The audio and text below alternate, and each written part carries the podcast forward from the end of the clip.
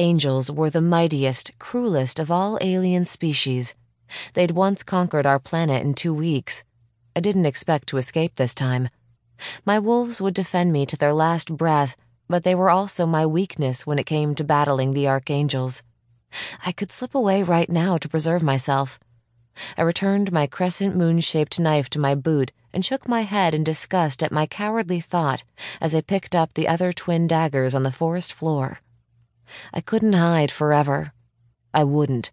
I removed my gloves, stuffing them in my pocket, and dashed after my pack. My consciousness pushed forward into Blazes. Through his eyes, colors burst in front of me.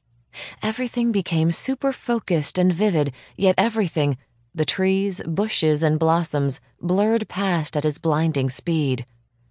Blaze, I called. Lead the pack away. Never, he answered. We defend you. The angel hunters are too dangerous, I said. We're more, he growled, as if I had hurled an insult at him.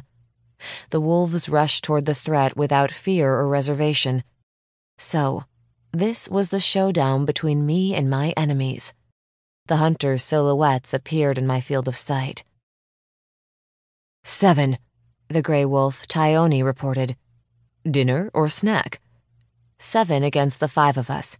They would feast on my pack if they killed us all, but I didn't tell my brave wolves that.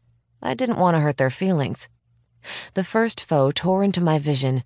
He wasn't an angel, he had no wings, but that didn't lessen the dread in me, especially when I saw how fast he moved. In an instant, he grabbed my beta's head, his hard face a foot from Blaze's. He was a Dragonian warrior, yet not a pureblood. The Dragonians were an engineering race. Hairless and blue skinned, their eyes were cat like, luminous. One of their tribes even had horns. This Dragonian had light brown skin and lush hair. His amber eyes were fierce like a tiger's, and they shone in the stream of sunlight. Metal plates clasped his broad shoulders and forearms, but his Herculean upper arms were exposed. They were thicker than my thighs. His sculpted armor was like a second skin and couldn't conceal his muscled chest. He was a half blood. His Dragonian father must have mated with an advanced human woman. Blaze's eyes bulged under the pressure of the Dragonian's strong hand clutched on his throat, but that didn't diminish his hate filled glare. My wolves wouldn't stand a chance in this fight. Peeling my mind off Blaze, I roared and flung a dagger. It flew toward the Dragonian's eyes like dark lightning. I'd never missed a target and didn't expect it to flounder this time either. The Dragonian hurled Blaze away, and the white wolf hit a high branch before falling to the ground. The Dragonian raised his armored forearm and blocked my dagger. The rest of my pack crashed into the other men, teeth and paws against punches and kicks. I charged toward the Dragonian, my remaining two daggers clutched in my hands. He withdrew a steel barbell from his waist, twisting the middle, and the barbell lengthened from both ends. He spun it like a fucking showman. When I reached him and thrust my dagger toward his heart after a clever feint, he parried it easily. A surge of rage beat within me. He evaded my ferocious slashes, wielding his steel to meet my twin daggers, jumping back as if to play nice before lunging at me again.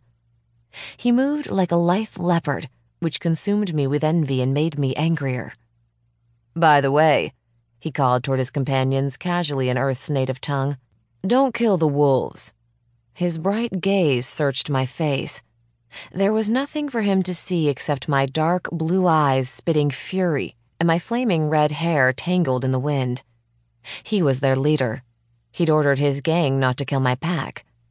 Just as the knots in my stomach loosened a little, he added, Not yet, studying me with amusement and a hint of fascination. Well, then, I would just have to amuse and fascinate him. I tossed a dagger toward his neck as I lurched at him, my other dagger stabbing toward his heart. But before I'd blinked, my daggers fell to the forest floor. I was weaponless. I staggered back, snarling, and he gave me a taunting smirk. I was no match for his brutal strength. However, if I could get close enough to touch him with my bare hand, I would end him nicely.